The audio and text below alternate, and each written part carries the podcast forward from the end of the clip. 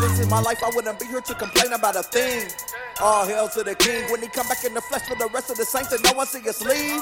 All hell gon' free. This is if you just missed the one who insisted on relationship over business like God over money, worship over expenses. No interest and no excuses. He only wants our repentance. Excuses her from the altar, don't even finish the sentence. If you haven't forgiven the brothers and sisters you live with, that's Pharisaic religion. You might as well go and kill them. You might as well go and fill up the Nina and get to billing. You better off punching gorillas and hoping that they kill them. Kissing hundred children. Today isn't promised. Tomorrow is a luxury. No need to look astonished. Be creative like the creator. No need to be looking honest. He is just looking honest for what is in your soul. What, what is in your heart and spirit? What can he console? Winning you to Jesus is my number one goal. He sacrificed his life upon a heavy wooden pole. Nails through the hands and feet. Crown of thorns on the skull. Pierced straight through the heart. Greatest story ever told. About the greatest man alive. Yeah, he rolled away the stone. Brought his body back to life. Rolled a cloud back home. And left the Holy Ghost for all of us who want it on the globe. Christ. One, one minute ministries. Perfect.